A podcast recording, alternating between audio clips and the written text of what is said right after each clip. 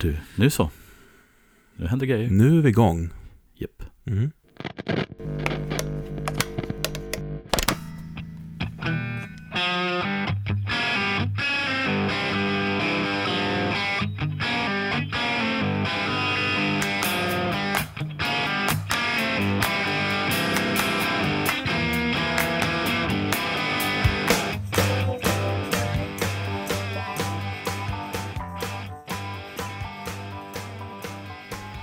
Då ska ni vara hjärtligt välkomna till ytterligare ett avsnitt av Ultimate Guitar Gear Podcast. Jag heter Ulf Edelund. Och jag heter Fredrik Heghammar.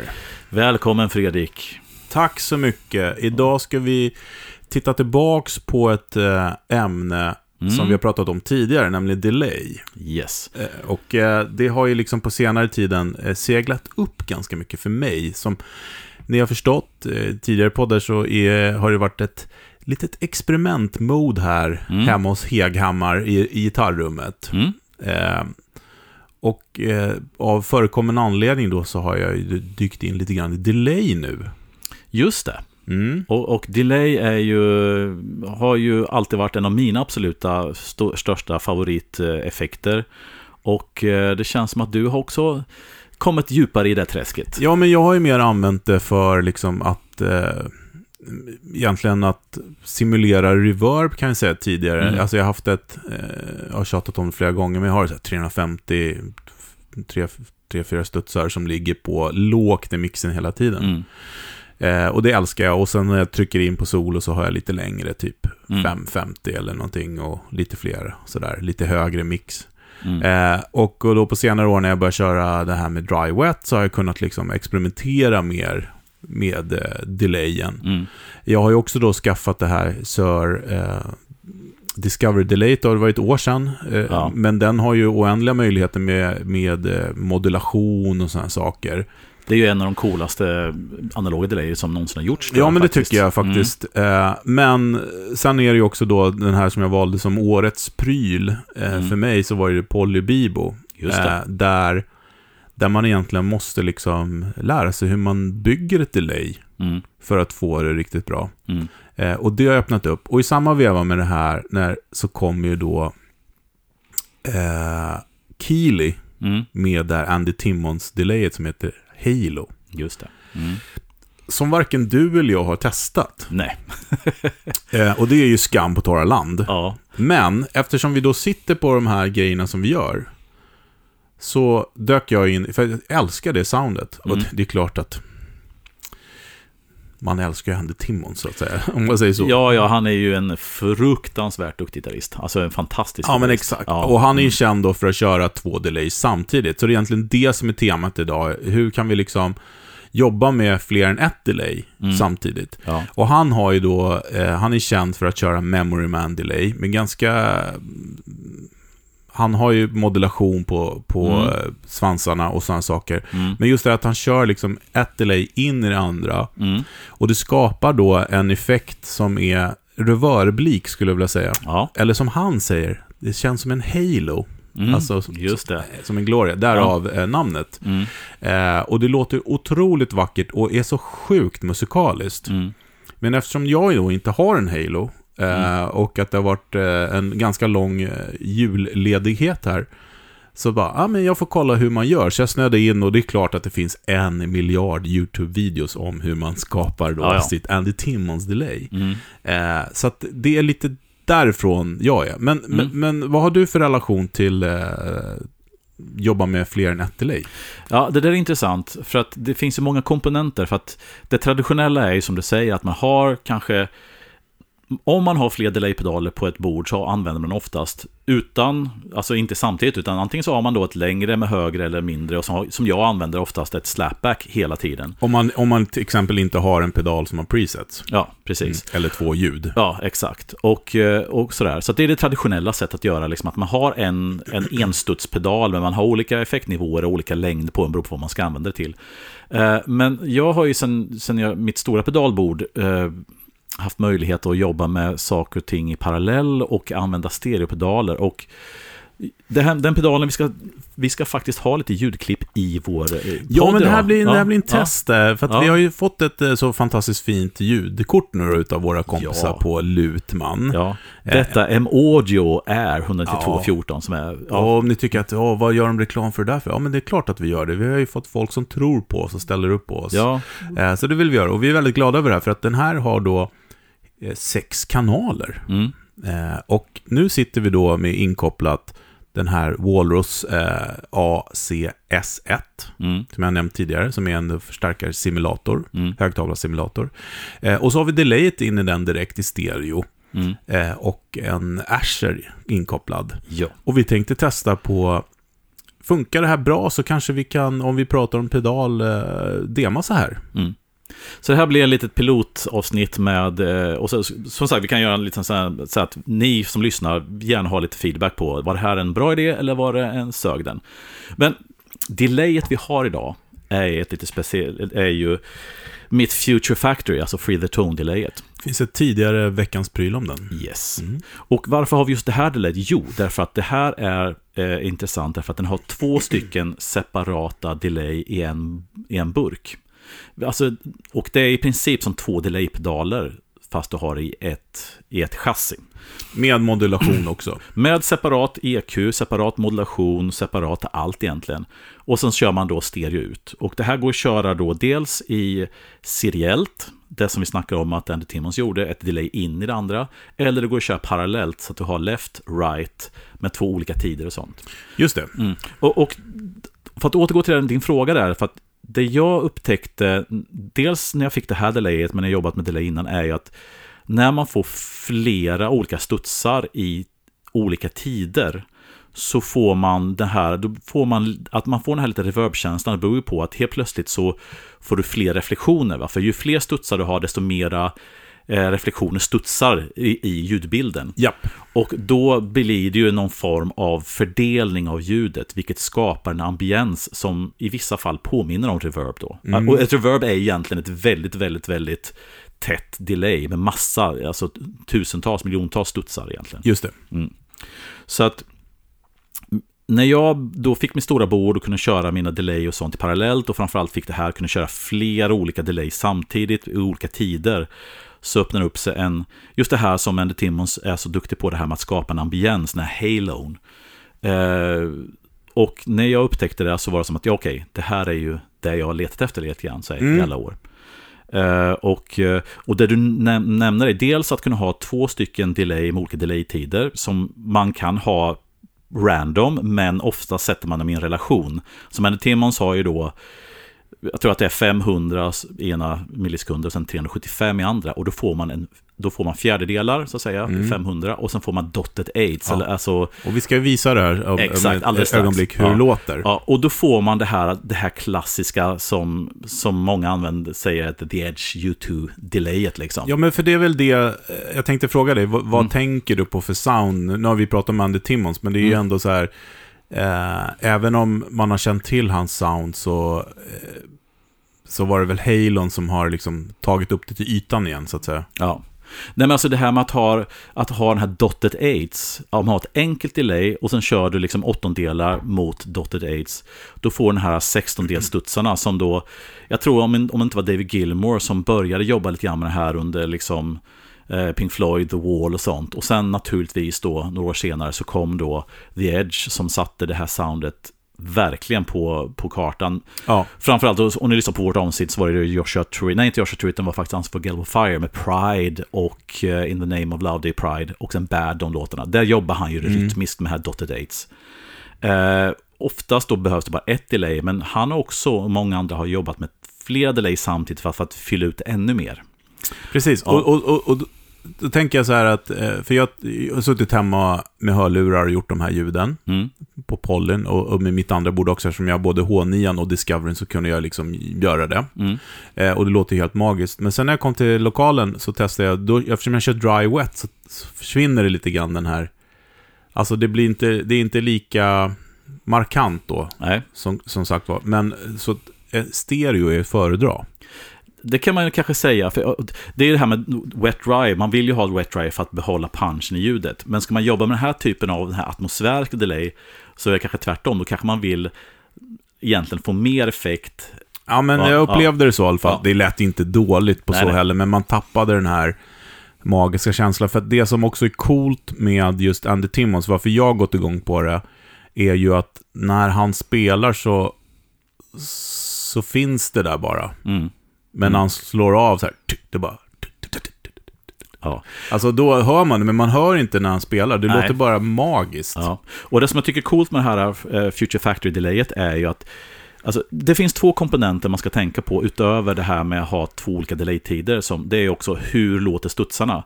Så att det jag har gjort på det här är att dels måste du ha modulation. Mm. Och det, det är det som Timmons delayet och, och alltså föregångare som har använt då Memory Man är så duktig på. Därför att det har ett fantastiskt Och, och det, det ska vi ju säga att vi inte, vi har ju bara lagt på lite modulation. Vi har inte försökt liksom in absurdum tweaka till det så Nej. att det ska låta som Halo-pedalen. Nej, nej, det gör, och det gör det inte för det är liksom lite annorlunda. Men, men modulation är en väldigt... Principen. Ja, modulation på delay-studsarna är, är ett A och O, oavsett om det är en Timmons eller The Edge du använder. Och sen har jag även på de här studsarna skurit lite grann i botten och lite grann i toppen så att, så att inte delayerna tar så stor plats. Men, Eh, ja, spännande. Men Mm. jag tänker så här. Eh, om vi ska prova det här med ljudklipp nu då, för nu sitter ju vi och pratar samtidigt, så vi gör ju inga klippningar och sånt, utan det här är ju inom citationstecken då live. Yes. Eh, och om vi, jag tänker med ordningen att vi börjar med bara gitarren rakt in, Mm. eh, bypassar helt Yes. enkelt, det Mm. klickar till där. Mm. Eh, sen att vi, vi börjar med hur 500 låter, Mm. Eh, och sen så 375 då, då som Mm. ska spela, eh, som de 500 ska spela in i sen. Just det. Eh, och, eh, så att 500, 375 solo och sen så ihop. Yes. Så testar vi. Ja, så hör vi hur de olika delayerna låter Ja. var för sig. Ja. Och jag kommer då behöva luta mig tillbaks lite grann här nu eh, och, eh, och dra de här ackorden. Så att du får sköta snacket. Så att vi börjar torrt då helt enkelt. Vi börjar torrt. Ja. Och här låter ju gitarrljudet bara med ACS.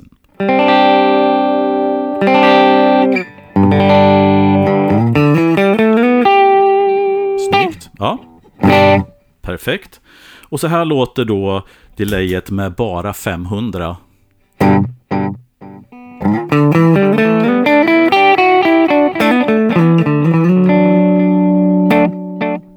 Och vi har försökt ställa in 3-4 studsar. Ja, precis. Och eh, mixnivån är inte the edge-nivå, utan det här är gjort för att det ska smälta in lite grann.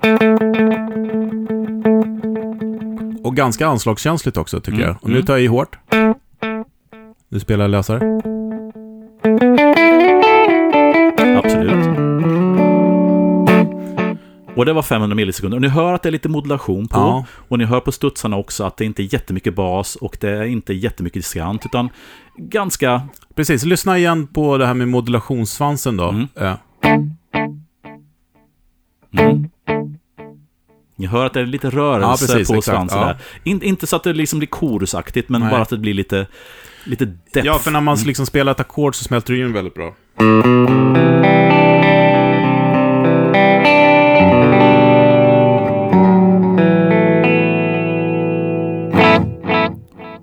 Man hör det om man tänker på det, men det är mer gjort för att det ska bli, skapa någonting. Ja, dessutom kör vi snustort nu också ju. Ja, Mm. precis. Och om man då lyssnar på den andra och delayet som är då, det här var 500, eh, så att det är liksom eh, quarter note 500. Mm.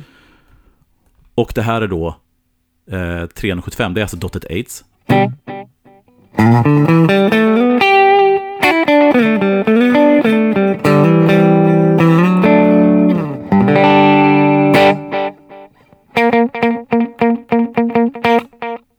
Mm, precis.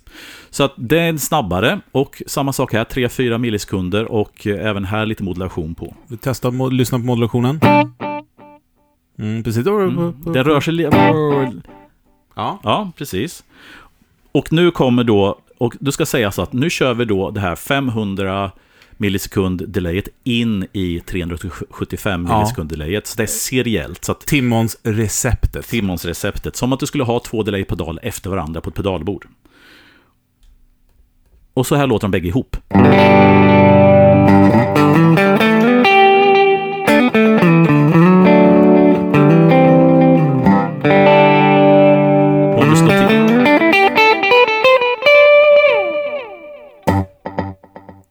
En till så hör bara.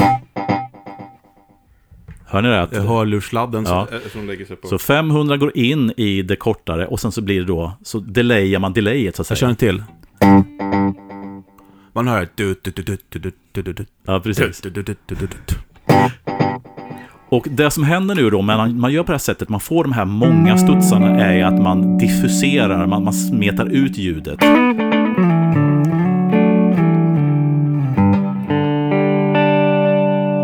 Och hela idén med det här ljudet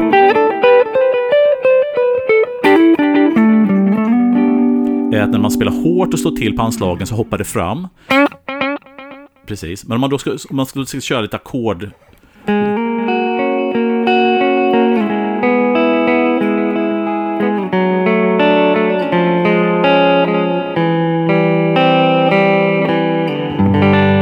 För när du spelar så här lite ganska dynamiskt och löst så blir det då blir det den här lilla reverb-känslan. Visst hör man någon studs här och där. När man tar i så hoppar det fram någonting.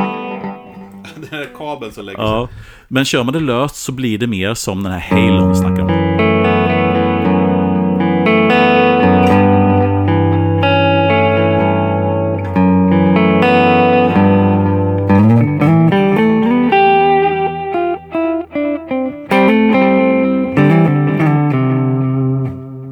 Mm. Snyggt. Ja, Alltså inte sliret utan ljudet.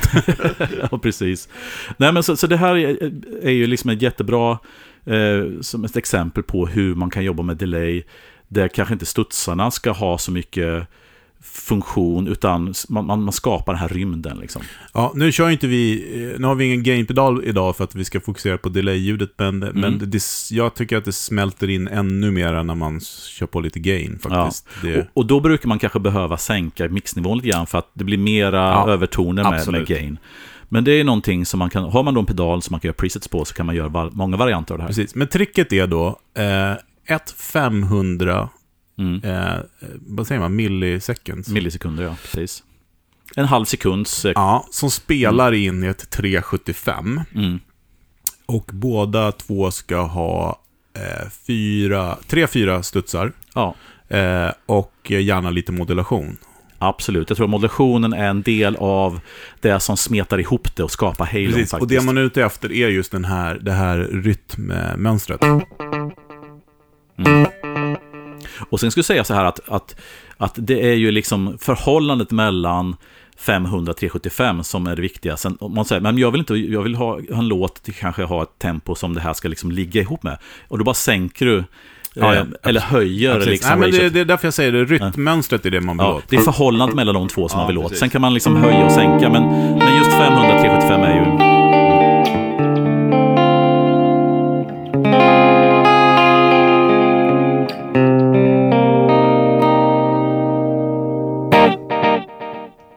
Ja. Ja, spännande. Så att man gör det här bra, så, så hårt, staccato, det hör man studsarna. Spelar man vanligt så smälter det ihop. Så. Ja, det låter verkligen, det Mm. låter reverb. Nu har vi ganska hög mix på det, men, men eh, testa det. Det är magiskt coolt faktiskt. Mm. Och, för nu har, vi det, nu har vi det i serie, så att säga. En pedal in i den andra. Men om man har då som Future Factory, eller om man kanske är så avancerad som man har en line-mixer, så man kan köra delayen parallellt. Då får man en annan, liten, en annan typ av eh, effekt. Hur låter det? Då låter det lite grann så här att, eh, vi ska panorera ut det här så att eh, ni hör tydligt vad som är stereo och inte. Nu innebär, nu har jag i princip samma sak, samma delay ratio med 500 kon- kontra 375 eh, cirka. Men nu går det ena delayet i vänster och det andra i höger. De går inte in i varandra, utan de går parallellt Ja. så att säga. Och då låter det så här.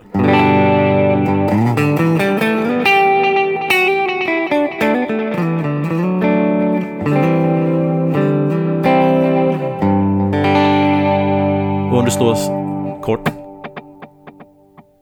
Då får man de här liksom tre mot fyra varianten. Precis. Precis, men den fortsätter lite längre när man inte eh, Exakt. spelar in i varandra. För, Eh, för när, när man spelar in i den andra så, så snor ju den lite grann av effekten, den som ligger efteråt. Då. Just det. Men vi, Mm. vi eh, nu kör jag det här och sen så slår vi över till det andra igen så förstår ni vad jag menar. För att, Ja. Och det här då... Du, du, du, Ja. fortsätter ju. Men Mm. om man slår över då till, till när man spelar seriellt då, då Mm. så är det ju... Ja, nu fortsatte den ändå på den, men Nu ska vi se här. Nu ska vi... fel ljud kanske.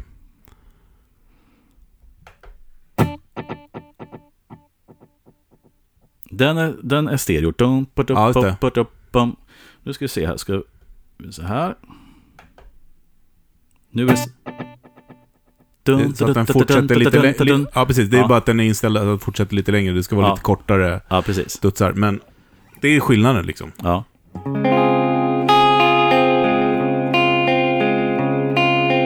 Det var en Timmons det här, seriellt.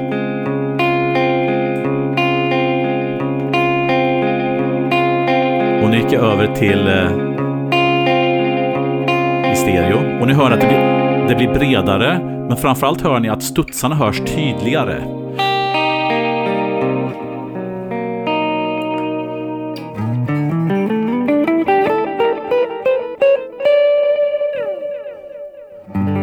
Så att det man kan, det man kan, slutsatsen man kan dra är ju att när man kör då seriellt, då får man mer en mesh, då får man en halon och det blir mera den här liksom dimman av ljud. Delar man upp det och kör det parallellt, som vi gjorde nu med det sista ljudet, då blir studsarna tydligare för att de, först, de, de, de interagerar inte med varandra. Ja, precis. De tar inte ut varandra heller. För Nej. jag tänker just ett utav tricken med Timmons-ljudet är att det inte är så långt heller. Nej, för de, de dör tidigare, de tar ut varandra och går ihop så att det till slut inte hörs. Alltså det blir liksom diffuserat. Men kör man det parallellt, vilket är man, jag rekommenderar man ska köra rytmiska delay, alltså edge delay, då är det, för då vill man ha separationer för man vill jobba med rytmen. Och den rytmen förstörs ju när du kör seriellt, så att säga. Exakt. Mm. Och, men på tal om det, Mm. bra brygga. Om man då ska tänka sig ett eh, sånt eh, edge delay då, Mm. hur låter det? Alltså, det grunden i botten är ju Edge, då kör ju han ju Dotted 8, det är bara det liksom. Mm. Och sen spelar han åttondelar, så att om man säger... Om man tar då, om du spelar bara tjuck, så. Det här är då, det här då fjärdedelar. Om du spelar dun, dun, dun, dun, dun, dun. Ja, då förstärker du egentligen bara fjärde, då, då dubblar du fjärdedelarna. Mm. Men om du gör så här istället. Spela samma dun, dun, dun, dun nu då. Slå snabbt. Dun, dun, dun, dun, dun, dun, dun, dun.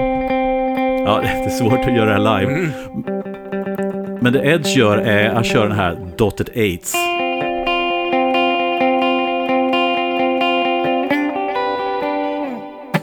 Jag kan inte spela som edge. Nej. Men det intressanta med, med, med ett sånt delay som jag tror han använder på en del låtar är att om man lägger till fjärdedelar och dotted eights så får man den här rytmiseringen som han är känd för, men man får det lite fetare i och med att ha två delayer samtidigt. Just det. Hur låter det då? Och då låter det så här.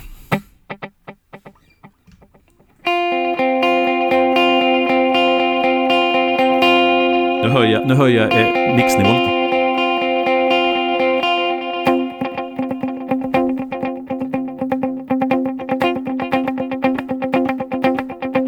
Bra, fortsätt. Nu har jag bara dotted eights.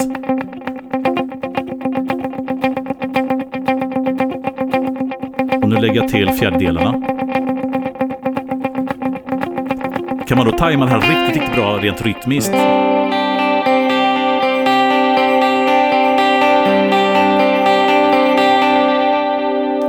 Snyggt låter det ju. Ja, Alltså ljudet igen då. precis. Så nu har vi det i stereo och parallellt. Så att de två olika tiderna är separata left-right och jag har höjt mixnivån. Och ni hör att det är tydlig modulation.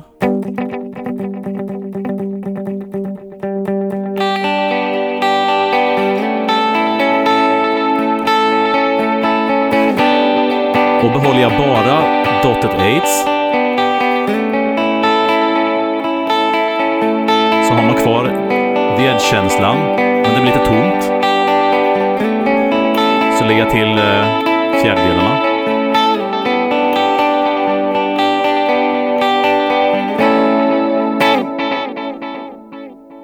Mm, och ni hör hur, hur modulationen... Och det som är intressant när man kör två separata delay så här är att du kan sätta olika tid, olika modulationsdjup, olika, olika vad heter det, EQ. Vilket gör då att du får en stereobredd som blir ännu mer avancerad när det rör sig mer. Just det. Så att säga. Och det är fördelarna med att kunna ha en sån här burk som Future Factory där du kan ställa dem helt separat. Både tidsmässigt och modulationsmässigt och EQ-mässigt. Och då får du någonting som, det vi hör lite grann nu, ett väldigt coolt stereoljud och stereobredd.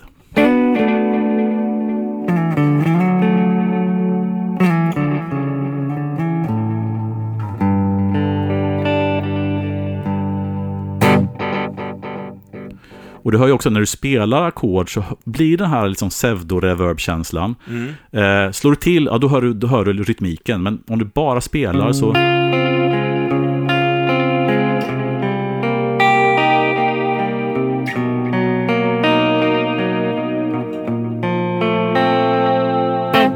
När det här så är dynamiskt så är det så att när du spelar löst så blir det liksom som en, en rymdkänsla. Slår du hårt, då får accenterna som hoppar fram. Lite stökigt liksom. Mm, precis. Men du har ju väldigt hög mixnivå. Men om man skulle sänka mixnivån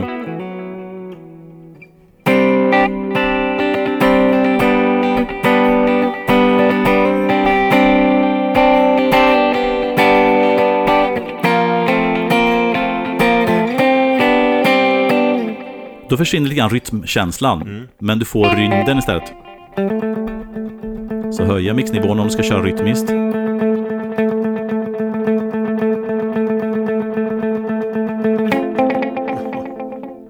Så här, blir, spelar man fel då är det ett... ett, ett, här, Då har man några sekunder på sig att ta igen det, ja precis.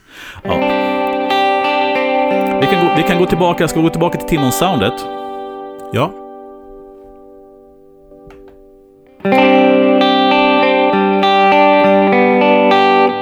Mycket mer subtilt ju. Ja.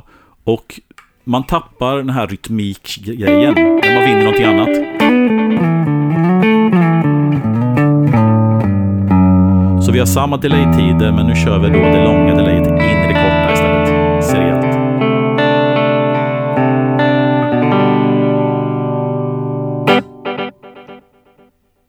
Ja, coolt. Mm, mm. Så att jag tror att oavsett om man har en sån här burk där allt görs i ett eller om man har flera delay på pedalbordet så jag tror att eh, har man möjlighet så ska man experimentera lite grann det här och har man då dessutom möjlighet att ha kanske en eh, parallell mixer någonstans man kan testa det här att ha left-right i separata hög, högtalare och parallellt så kan man få väldigt mycket coola effekter faktiskt. Ja, men verkligen. Eh, och, eh, men om man kör till exempel eh, eh, pingpong-delay, det är ju ett som hoppar då panorerar, eller hur? Ja, då måste man, alltså det, det, det är det vi gör nu fast vi sätter dem olika ja, tider. olika tider. Och då blir det bredare helt enkelt. Ja, precis. Alltså, som, som de som använder de här gamla PCM 42orna, alltså studiokillarna, de satte ju oftast då en i fjärdedelar och en andra i, eh, så att de liksom ligger, så de ligger dung, dung, dung, dung, fast Just fram och tillbaka i olika, olika Ja. tider så. Mm. Eh, det är också en variant, och det kan man också göra med de här. Mm. Nu, det vi har snöat in på här nu är ju att ha eh, fjärdedels och dotted eights. Just det. Men Mm. du, om man, eh, det här Timmons-receptet, Mm. 500 in i 375, om vi Mm. vänder på det, kan du göra det lätt? Eller måste du... Eh, inte jättelätt, men Nej. ja, vi kan göra så här. Vi kan göra så här. Eh, mm, mm, mm. Ska bara kolla var vi var någonstans där. Men det kan jag nog göra. Vi gör bara så här. Eh, ska vi se, det här är då... Bara kul att höra hur det låter på så ja, sätt. precis. Nej, inte mix utan delay time. Så sätter vi den på 375. Mm. Då får ni vara med i realtid här när Ja, vi men det gör är detta. kul. Och sen så B-delayet sätter vi då i 500. Ska vi se om vi kan få till det här nu då. Eh, yes, pröva nu för att se hur det låter.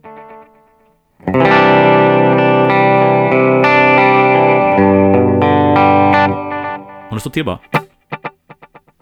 Nej, det låter väldigt likt. ja, faktiskt. Så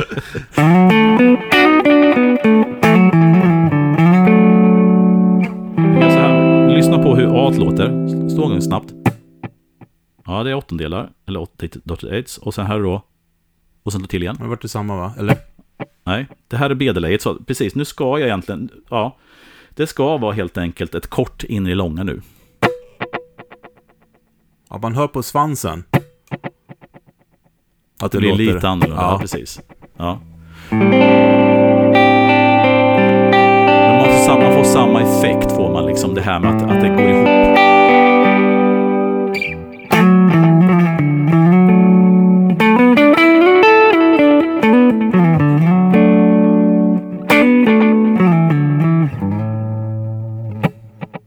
Lät inte illa heller. Nej, Och tillbaka till det andra igen då. Ska vi se om jag I realtid här. Gör vi bara så här, tror jag.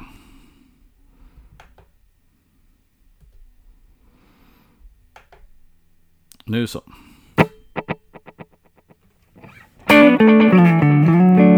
Nu är det långa in i det korta.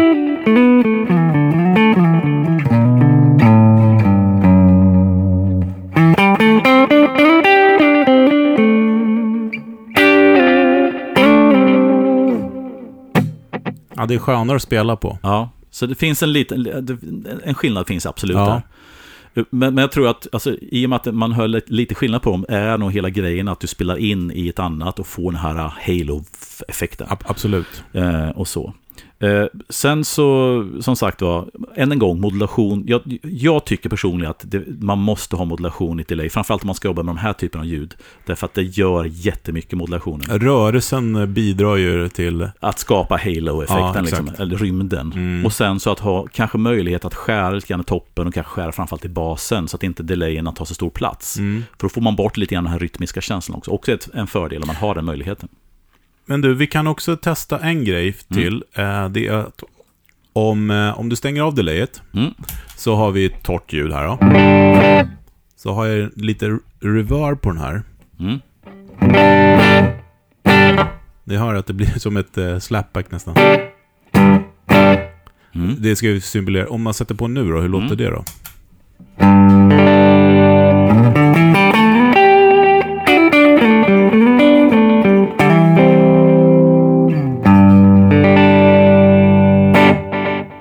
Också snyggt. Ja, och det där är någonting som jag tror The Edge har jobbat med eh, också, att ha ett kort delay som ett slapback. Men som kanske då inte, som det ligger parallellt, som inte går in i det andra för att Mm. skapa studsarna, utan som bara får det här som ett pre-delay på ett reverb, så att man får lite rytm innan man får studsen som kommer. Just det. Så att eh, har man, man kan ju ha fler, ännu fler delay att Ja, jobba ja, med. så att man, man kan ju få det att låta som ett echo rec Mm. med alla flerstudsvarianter och sånt. Eh, har man väl öppnat den här boxen med, med att jobba med delay, fler delay med olika tider, olika modulation och sånt, då det är ett djupt hål att gå ner i. Men det är ett intressant hål. Det finns ett jätteroligt eh, videoklipp med en eh, kille som spelar med massor med delay. Mm. Och sen så, hela grejen handlar om att gör man ett fel, då bara rasar korthuset ihop. Och han gör ju det med flit gissar jag, men då är det så här... Alltså det, det blir bara kaos. Och ha- har man väldigt lång feedback på, det ska vi också, vi kan också testa det faktiskt. Vi går tillbaka till det här, eh, det Jag här tar, ställer ner den här på torgen här. Ja, gör det. Så är det så att om man då vill dels gå upp, vi har ju testat att höja mixnivån, men vad händer om man höjer feedbacken då så att man får långa, långa svansar? Då får man inte spela fel, men det blir också den här lilla kudden man kan spela. Spela lite grann för det. Mm.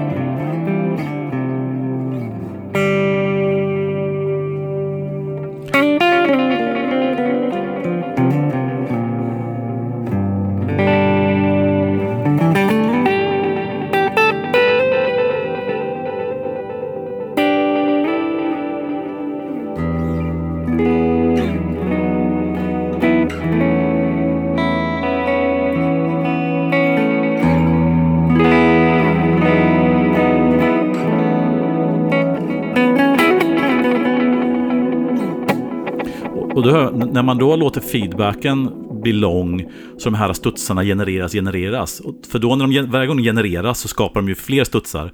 Och då får man verkligen det här molnet som är väldigt reverblikt. Absolut. Och nu är ändå inte eh, Future Factory jättebra på att göra de här självoscilleringsgrejerna, men, men, men den kan skapa det här lilla molnet.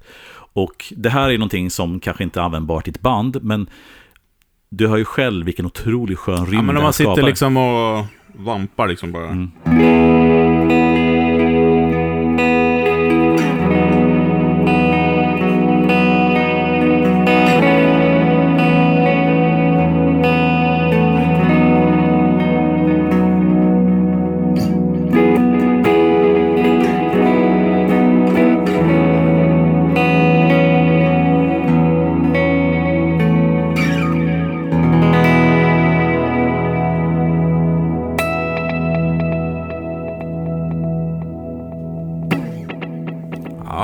Suveränt.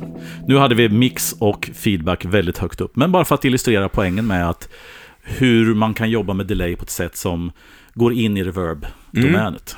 Ja, men kul. Mm. Eh, hoppas att eh, ni, precis som vi, går igång på att testa det här, för det är super, super kul. Och det går jätte, jättebra att göra de här grejerna med eh, två vanliga enkla delay. Ja. Det, och det behöver inte ens vara sådana som man kan ställa in, eh, alltså digitalt se tiden på, utan det, man kan lyssna sig till de här Mm. grejerna Precis. när, när det känns bra. Eh, och det...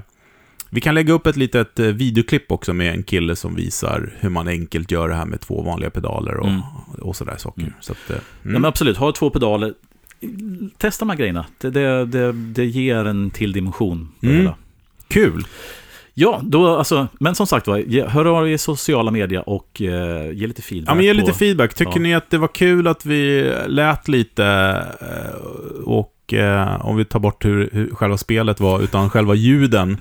Ja. Eh, som sagt var, det här var första gången vi testade det vi har inte genrepat eller någonting, utan Nej, det var pl- plug, plug and play. Ja, var det för mycket snack och, och för lite spel eller för lite, ja, någonting? Ja. Alltså pratar vi i Ja. eller någonting? Så att ge oss feedback. Som sagt var, nu har vi möjligheten att göra så här så vi kan eh, testa sånt. I alla fall när vi har en sån här, eh, när vi har produkter som går att koppla rakt in i den där eh, apparaten här. Ja, Och inte behöver micka hålla på. Exakt. Mm. Det här är superenkelt. Vi testar. Men nu är det dags för Mannen i Södern. Yeah, Fulster!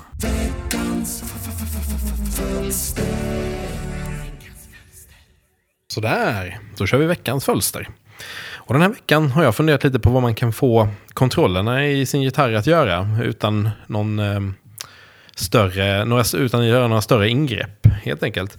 Ehm, jag har själv bara doppat tårna i det här ämnet men jag är nyfiken och det är någonting som har stått på min lista över ämnen ända sedan vi började spela in podden. Ehm, så det var väl dags att ta tag i det nu då.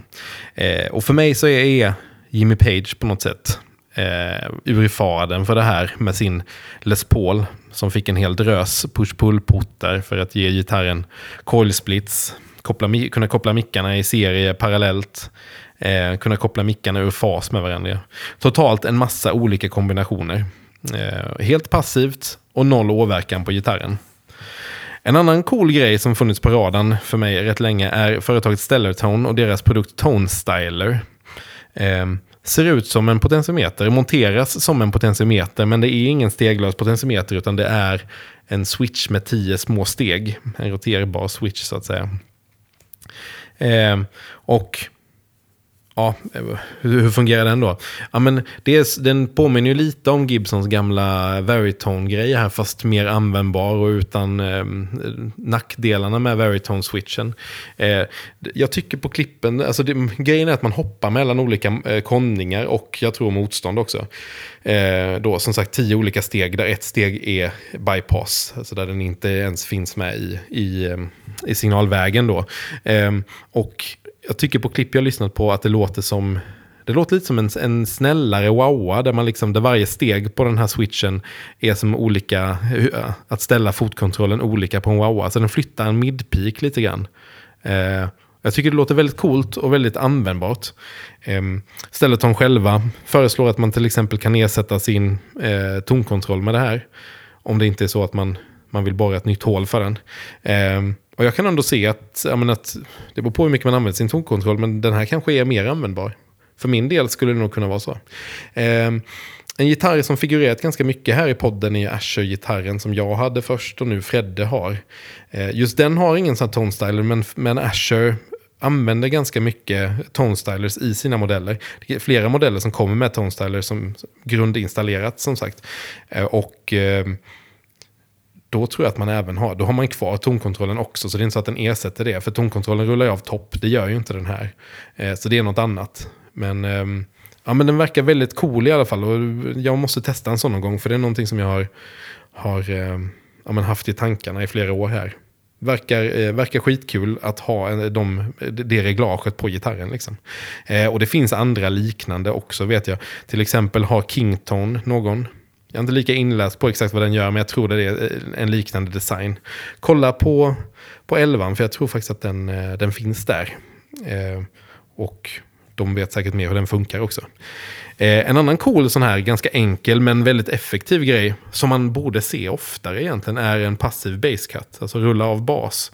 Eh, enda gången jag har sett och testat det i en gitarr var på Freddes TLL. Den här guldiga fina. Den har en passiv basscut på en ratt. Det vill säga någon slags inverterad tonkontroll. Där en tonkontroll rullar av topp så rullar den här bort bas då helt enkelt. Eh, användbar speciellt i den gitarren på, på halsmicken. Att kunna liksom plocka bort lite där för vissa sounds. Och det, eh, Fredde har ju filtertrons i den. Hade man då haft i sig en Les Paul så kunde det varit väldigt användbart på halsmicken i vissa lägen med bumliga halsmickar. Ja, som sagt konstigt att man inte ser det oftare. Tror det här var någon slags Björn krets Ja, Fredde får gärna berätta mer om den, men väldigt cool grej som jag känner att kanske hade varit mer användbart än, vanlig, än en vanlig tonkontroll ibland. Eh, det måste såklart inte vara passiva saker heller. När jag, när jag liksom, det här veckans ämne så tänkte jag på moddar.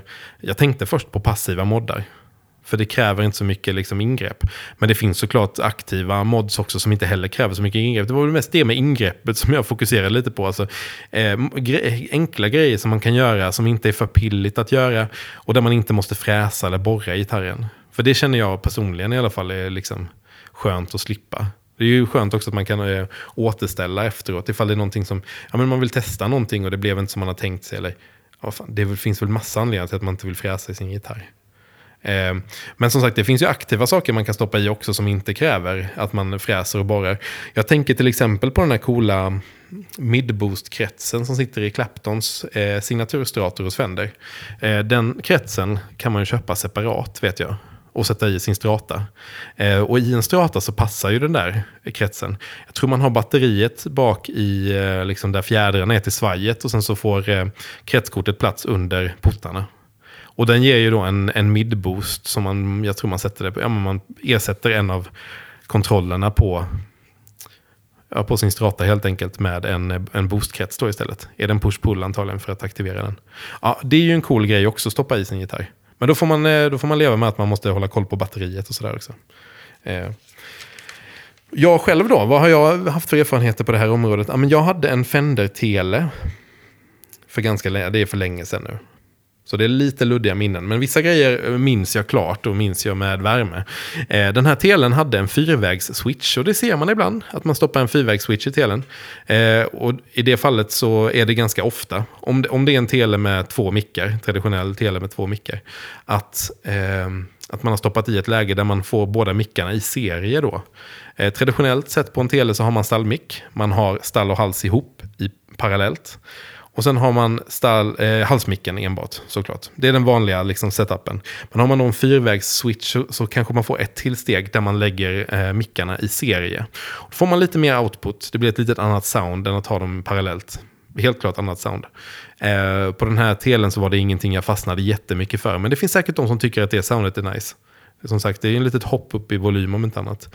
Men eh, vad den också hade den här telen var den eh, så kallade S1-switchen som Fender pushade ganska mycket för ja, men typ tio år sedan. Och vad var den här S1-switchen då? Ja, men det var ju någonting som de satte i alla möjliga gitarrer och basar. Och beroende på vad den satte i så gjorde den olika saker. Vet inte om det var så att den gjorde det i alla Telecasters, men just i min i alla fall så gjorde den att eh, mickarna blev ur fas med varandra när man hade två mickar igång samtidigt. så att säga. Eh, själva switchen var ju som en knapp mitt på volymkontrollen på telen. Och så vet jag att det var även på Ja, men det var nog så på alla, på bas och te, eh, på strata och så vidare också. Eh, ingen push-pull-pott, utan mer som en push-push-knapp mitt på, eh, på liksom ratten. Och på telen då som sagt så gjorde den att mickarna hamnade ur fas. Och det tyckte jag var väldigt coolt. Den här fjärde läget på switchen använder jag inte så mycket, men den här ur fas-grejen gillade jag väldigt mycket. Um, när man, eh, och då kunde man ha det antingen då i det läget när man hade båda mickarna i parallellt eller båda mickarna i serie. Och vad som händer när, man lägger, när två mickar blir ur fas är att rätt mycket frekvenser släcks ut. Eh, det blir ganska tunt lite så här näsigt och kon- det är lite konstigt ljud. Det låter ju som att någonting inte riktigt stämmer. Eh, och spelar man helt rent så är det kanske inte så jättekul. Men med lite gain på, eller en fass på, men då kunde det bli ganska coolt faktiskt. Så jag tyckte det var en kul grej att ha på gitarren, att kunna trycka in den här knappen. Ehm, eh, och... Ja, det är någonting som jag har haft med mig och tänkt att det där skulle jag nog vilja stoppa i någon gitarr någon gång. Eh, det, gör väl, det går väl inte att göra eh, liksom på ja, det krävs väl att man har singelkolmickar eller humbuckers med eh, fyra ledare då, så kanske inte gå att stoppa i allting. Men ja, det är en cool grej och det är någonting man inte ser så jätteofta. Jag tänker att man har sett det lite på gamla 60-tals, lite udda 60-talsgitarrer. Sådana här som kommer med massa olika switchar och knappar. Där är det ofta någon slags urfas-grej. Eh, men annars är det någonting som man inte ser så mycket. Jag vet inte om Fender fortfarande kör med den här S1-switcharna, men ja, just den där grejen med urfas, det var, det var coolt. Eh, en annan så superklassisk eh, passiv mod, enkel grej, är ju coil split om man har humbuckers med, med fyra ledare. Eh, det har jag ju snackat om någon gång innan. Ibland så är jag lite sugen på att doppa tårna i det där, men jag har inte gett mig ner där än. Det kommer väl med, med tiden, tänker jag. Eh, men som sagt, att kunna switcha mickarna ur fas med varandra och den här tonstylen. det är sådana som står på, eh, på att göra-listan. Både på grund av att jag gillade det sen innan då, den här switcha ur fas. Men den här tonstylen har ju, ja, den har ju eh, pockat på uppmärksamhet länge nu. Så kanske ska stoppa en sån i telen och testa det. Ja. Eh, men ni då, Fredrik Uffe och ni som lyssnar. Eh, berätta om era utflykter på det här området och tipsa om eh, men, enkla men finurliga och effektiva sätt att ge sin gitarr fler sounds helt enkelt. Eh, är det någonting jag har missat här? Eller har ni testat en sån här tonstyler till exempel?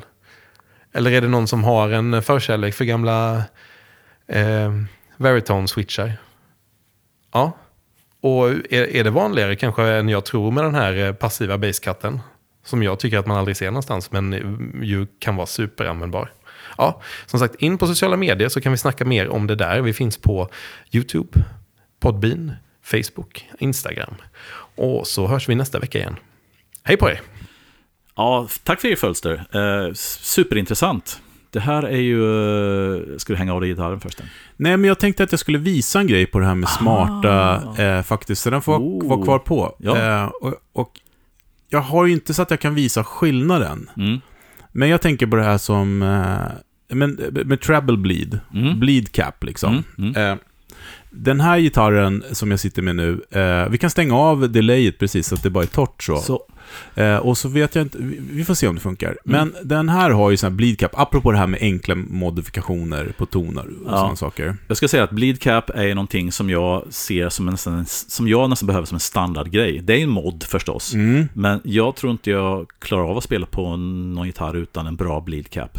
Ja, det tror jag du gör. Ja, det det finns mikrofoner som är väldigt bra på det här utan. Ja, det beror lite grann på vad jag tänker. Ja, absolut, så det finns ingen regel här heller. Men mm. bleed cap är ju då att man behåller diskanten när man drar ner så att det inte blir runt.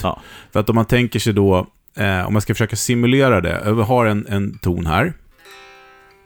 Det hade jag inte alls det, utan jag har det här. Om jag drar ner volymen i vanliga fall, ska jag kompensera med, med basen. Mm. Så kan det låta lite så här. Mm. Men med en bleed cap då, om jag har samma läge men vrider tillbaks tonen igen då, då så låter det... Att den behåller liksom diskanten mm. när jag drar ner. Exakt. Ni hör. För traditionella liksom traditionella tonkontroller och volymkontroller är ju så att framförallt med humbuckers tycker jag att när man sänker då volymen så, så blir det väldigt dovt. Ja, och det är coolt också. Det är jättecoolt också om man har till exempel en Bright Style. Vi snackade om det igår. Ja. Liksom, så. Uh, för min personliga del är det så att jag vill ha diskant oavsett. Jag vill kunna själv bestämma ut från gitarren hur mycket diskant jag har. Mm. Och inte låta gitarren bestämma åt mig. Så att en bleed cap är ju superviktig för ja. min del. Och också som eh, Fölster nämnde där på um, min TLL-gitarr. Borde jag tagit fram den, men den ligger nerpackad här. Mm. Eh, så har jag den där basscut-varianten som Björn ja. Juhl har gjort. Och Supersmart. otroligt fram, eh, bra. Mm. Eh, Framförallt i halsmick va? ja, men precis. Mm. Och den skulle jag vilja göra om så att när jag går till stallmicken så är den urkopplad. Mm. Det borde vara lätt att fixa. Mm. För där vill man inte ha en basscut. Nej. Inte på den gitarren i alla fall. Eh, men just för, för halsmicken är det ju suveränt. Mm. Eh, och jag kan säga att jag, i min rigg så har jag löst det lite grann. Jag har en sån här Hudson Broadcast Mm. eh, som när jag spelar på en gitarr som har för bas i halsmick Mm. så smalar jag av ljudet, frekvensen lite grann med, man kan ju ha en EQ-pedal också, Ja. men jag gillar just hur den gör det. Mm. Eh, så att jag liksom byter till hals kan jag trycka i det ljudet. Ja, precis. Eh, Jo, jo men exakt. men det är inte att modifiera eh, tonkontrollerna, men, men, Mm. men an, liksom egentligen allting som man kan sätta på en sån här push-pull-grej är ju svinbra egentligen. Mm. Om man nu vill, in, utan att behöva göra åverkan. Ja. Och vi ska också ta upp igen då den här Les Lee, Ja, som vi nämnde i förra avsnittet, eh, som är att man byter ut då eh, ton, eh, tonkontroll och volymkontroll mot den här som då gör att eh, att det blir en Leslie-effekt eller vibrato-effekt Ja, mellan mickarna. precis. Det är ju också en modifikation som utan att behöva liksom förstöra instrumentet på något sätt. absolut. Sen, sen, för jag känner så här att jag, jag, ju, ju mer tiden går, desto mer intresserad är jag av att jobba med någon form av EQ-möjligheter. Och den här, eh, vad, nu, vad, vad kallas den som Asher använder också? Eh, ja. Som, som först nämnde, kommer jag inte Ja, ihåg. men det är som en Mm. mm. varitone ju. Den, Ja, den heter fast- men- tone någonting. Ja, ja. Jag har snöat in på en grej som Macinturf. Just den MC Q, eller vad heter den? MCM, Macinturf, eh, Terry Macinturf. En asskön snubbe, vi måste nästan lägga upp den videon där han demonstrerar. Han kör ett Stones-riff. Och när man först börjar snacka tänker man, vad är det för tomte det här? Det här är ju, det här är liksom, det här kommer bli sån här shred-variant. Men sen så börjar han lira och sen så börjar han skruva på den där, sin Maxi Q som det kallas då. Maxi Q, precis. Ja. Och- den har du pratat om länge, du borde skaffa Ja. hem den alltså. Och grejen är så att det är någonting som han hade på sina gitarrer först, men nu säljer han dem separat. Han säljer dem dels till eh, Les Paul-liknande grejer, till tele-varianter. Och det, vad det är, det är alltså en passiv EQ. Som han har hämtat inspiration från en outboard EQ som han jobbar med i sin studio. Just det. Eh, som han då har byggt in i, och som man kan då retrofitta liksom med vilka gitarrer som helst då. Och, eh, eh, och den skulle jag... Mm, Ja, men du har Mm. snackat om, den kommer Mm. lite i glömmo. Eh, så att den Mm. får vi titta på igen. Mm. Så att, eh, nej men som sagt var, små smidiga grejer där man inte behöver borra hål eller liksom karva ur kroppen. Allt sånt tycker jag är intressant. Och sen så beror det på hur transparent det är och hur det låter. Men, men lite mera EQ-möjligheter, för att de är ju väldigt begränsade på en gitarr. Det är bara att inse liksom. Ja, absolut. Mm. Och så vet jag att eh, Nordin till exempel har på några av sina så har en sån här multi-switch då. Om man tänker sig att en eh, Les Paul-switch som då också går sidledes. Just det, det tror jag Gustafsson också har Ja, jobbat med. och då, där kan man ju också då få fler möjligheter att göra... Eh, Coil tap och sånt va? Ja, absolut. Men du kan ju Mm. också sätta olika ko- kon- kondringar eller motstånd Ah, och sånt. Så det, det är egentligen finns ju ingen, inget, eh, inga begränsningar vad du kan sätta på de där Mm. och andra tapparna så att säga. Just det, just det. Eh, vad du vill att det ska bli när man väl rör sig ditåt. Men absolut, det traditionella är väl att jobba med fasvändningar och Mm. i och ur och parallell och serie och sådana saker. Mm. Ehm, och det, det är som gamla, gamla Esquires, de hade ju liksom, det skulle ju låta som en bas när man satte Ja. Liksom, Ja. längst fram. Eh, ganska oanvändbart som gitarrist kan man ju tycka. Men med, Intressant. med bra. rätt värde Ja. så, så låter ju det som en halsmick lite grann på en Telecaster. Ja, ja. Eh, faktiskt. Så det är inte, ska man inte förringa. Nej, men kan man ha en passiv, jag, jag är lite svårt med det här med batterier, men om man kan ha en riktigt cool passiv EQ-variant liksom, så kan man nog göra väldigt coola grejer med en, en gitarr. Faktiskt. Ja, men jag tror den 59 jag hade, där hade jag ju, eh, det var nog inte originalvärde, för den var ju mer som, eh, ja, den, den, den rundade till lite grann, men det blev Mm. ju inte så här jättebasigt. Nej. Och sen så mittenläget var ju då eh, med, med tonkontroll, och sen så var det ju bypass. Det är också ett bra läge, att bypassa allting. Du tänker på din 59 Esquire va? Ja, exakt. Ja, enmickad. Enmickad. Mm. Precis. Eh, nej, men det finns ju massa spännande grejer att göra, men också byta värde på puttar. Ja, absolut. Mm. Och titta, eh, alltså det står att det ska vara 500 och 250, men det är ju inte alltid det när man Nej. mäter upp heller. Nej. Så det beror ju på vad man har för, eh, för eh, feltolerans där. Men sen Mm. så tycker jag också eh, det här 50s wiring om man har Mm. en Les Paul. Mm. Jag gillar ju det jättemycket. Mm. För att det händer, tonkontrollen blir ju en, det blir ju nästan som en så här varitone liksom. Ja, och då, det blir inte bara att lågt värde, muffligt och sen har man det alltid på fullt, utan det händer grejer, interagerar ihop väldigt coolt Ja, med, med volymen, med, Mm. med, med, med mid. Mm. Så. Mm. Nej, så att, eh, ja, spännande. Men Ja, som verkligen. sagt var, för de, om man nu har en gitarr och man, som jag förr i tiden, inte rörde egentligen tonkontrollen alls, Mm. mer än att stänga av. Då har man ju väldigt mycket utrymme att göra kul grejer, Ja. om man vill. ja, absolut. Eh, Men för er som har för basiga halsmickar, som sagt var, eh, titta på den där eh, basscutten istället. Mm. Ehm, för det är, det är trots allt så, så är det ju, eh, jag skulle vilja påstå att det är ganska få gitarrister som håller på och labbar med tonkontrollen. Ja, vi är ju konservativa på så sätt. Så där att skulle man kunna offra Mm. den då till att ha en basscut istället. Jag tror att vi är mer benägna att eh, byta mickar än att mecka med tonkontroller och sånt. Faktiskt. Ja, verkligen. På något sätt. Det, det känns som att det, det är ett, ett mer uppkört spår att gå, att byta mick, än att kolla på pottar och eh, jobba med elektroniken där. Ja, men det var lite som när vi var i repan sist och nördade lite grann. Att eh, det var Magnus eh, Lindblom som sa det här med att... Eh, ja, men eller vi, du, du sa det att men, det här är liksom full... En, en Les Paul med allting på fullt, in i Marshall och liksom det här Mm. hårdrocksljudet, det är det som man kanske tänker på på en Les Paul. Mm. Medan då... Eh, att det är ett fantastiskt instrument att jobba just med volymgrejerna. Och som Magnus sa, ja det var ju så det var byggt. Jag Ja. menar, liksom, ha hela paletten med toner där, Ja. liksom med de här fyra kontrollerna som är, plus då halsväljaren såklart som är viktigt. Innan Clapton och de här, och, ja, fast både Clapton Ja, och Page Clap- jobbar ju med det på annat sätt. Verkligen, verkligen. Och skylla på Slash då istället liksom. Som Ja, men det är inte- ett fantastiskt sound det är också, allt på Ja. fullt. Jag menar, det... eh, Ja. Jag klarade mig på det i över 20 år, så Ja, ja, det gick, gick bra det med. absolut. fullt ställ. Men du, eh, när man ska då snacka om att eh, finlira soundet lite grann så kan vi väl gå över till veckans pryl. Det gör vi absolut. Mm. Veckans pryl. Yes, och eh, det här veckans pryl är ju en pedal. Konstigt nog, som vi har varit berört lite grann innan därför att det är en pedal som finns på mitt uppdaterade mindre pedalbord. Precis, det är syrran till din eh, andra. Pedal, Ja, Pedal. precis. ja, just det. Jag har nämligen två stycken Mr. Black minipedaler på mitt pedalbord och vi har snackat om tremolot och det vi ska snacka om idag är då det som heter Mini Vintage Course. Och för er som då har lyssnat på det här från första början så vet ni att Uffe hatar ju chorus. Ja. Nej, inte riktigt hatar, det är ett starkt ord, men det är inte din favoriteffekt. Nej, det är en effekt som jag absolut inte prioriterar. Och varför har jag då en chorus-pedal på mitt pedalbord? Det kan man, då fråga. vän av ordning fråga sig. Jo, eh, det beror på att denna eminenta pedal har en mixratt. Den har egentligen bara tre rattar och den har då eh, mix, width och rate.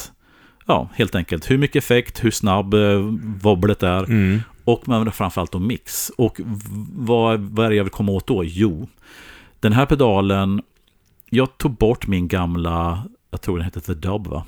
Ja, ja, Mm. precis. Ja. Vibe. Vibe. Vibe som hade då en, en, ett fantastiskt snyggt vibrato. Eh, Men den tog för stor plats och jag försökte hitta någonting som gjorde det som den kunde lika bra eller bättre men som tog mindre plats. Och sen så snubblade jag över den här pedalen och eh, då förstår ni vad jag är ute efter. Jag eh, vill inte så mycket ha chorus, jag vill ha vibrato. Och ni som vet om detta vet ju att om man ställer då ett chorus på all, alltså 100% wet, så man inte har någon torr signal, då får man vibrato, då får man pitch-vibrato. Precis. Så ett chorus är egentligen ett vibrato där man blandat in torr signal också. Ja. Och då kan man tycka, ja men det låter väl likadant, alltså vadå, det är bara att lägga till torr signal. Men testa någon gång för att det är två helt skilda effekter. Så att det jag använder det här till är ju att ställa den på 100% vått för att få det här pitch-vibratot. Och vibrato är ju, ett, det använder jag väldigt mycket stället för phaser, stället ibland för flanger och framförallt stället för chorus. För jag tycker att den ger en intressantare rörelse på något sätt. Ja. Ehm, och eh, jag måste slå ett litet slag för Mr. Black. Jag vet inte om den finns i Sverige, om någon, om någon har de här pedalerna, men både tremolot och Du låter- rätt hårt för att någon ska börja sälja, Ja, så att det borde ju någon lyssna på det här. Ja, visst. Och jag vet inte om vad de har för affärsmodell, så att det kanske inte, det kanske inte- lönar sig eller går, jag vet inte. Men, men, men de här två pedalerna har ju Litet format och låter faktiskt skitbra. Jag ska säga att det här mini, minikoruset då är ju egentligen byggt utifrån Boss CE1, alltså Chorus Ensemble, den första stora pedalen. Så det är ett försök att få det soundet. Jag kan tycka att det närmsta jag har hört innan, det är mitt gamla Mollon Ja, som Ja. jag inte har kvar. Svinbra. Mm. Eh, och där var det sista, sista tiden jag hade det. Eh, där upptäckte jag ju mer det här vibrato-soundet. Jag, jag, jag har inte gillat vibrato-sound så mycket. Mm. Men, eh, men eh, mer och mer. Mhm.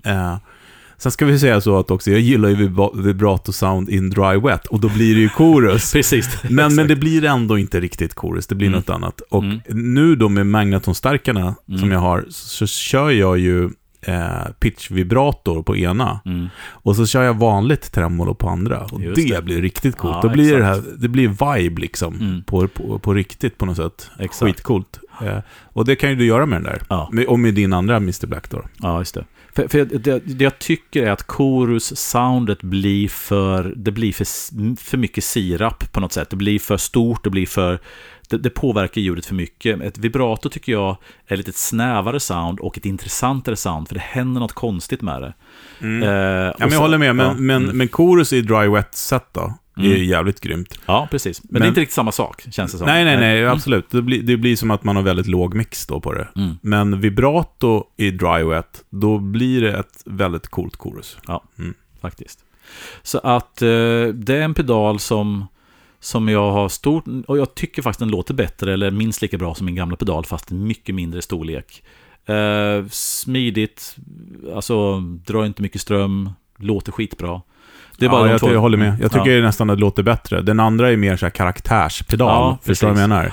Den här, den här har större range, känner jag. Mm. Plus att den har choruseffekten. Sitter bra i mixen. Ja, verkligen. Så eh, veckans pryl denna vecka är då Mr. Black Mini Chorus, eller Mini Vintage Chorus, den heter till och med. Det kan den heta. Ja, Liten och svart. Liten och svart, precis. Nu ska jag säga Black Mini Vintage Chorus, Mm. så får det till rätt. Bra. Coolt! Ja, men då så. Vi wobblar vidare. Vi gör det. Så får vi se eh, vad vi pratar om för kul. För nästa gång är det nämligen jubileavsnitt. Oh, det hundrade. No, no pressure. Precis. Det blir det sämsta någonsin. Eller Vad var, någonting. det vi, vad var det vi sa? Att vi ska prata om allt vi inte gillar? Nej, det vore ju jävligt tråkigt. Nej, nej. Vi, vi, vi höjer och... Här, sanningens avsnitt. Ja, nu ska vi berätta. Ja, nej. Nej, Vi, vi kan vara snälla. ja, absolut. Men eh, vi ses på jubileeravsnittet. Vi gör det. Ha det gott gött. så länge. Ha det bra. Hej, hej.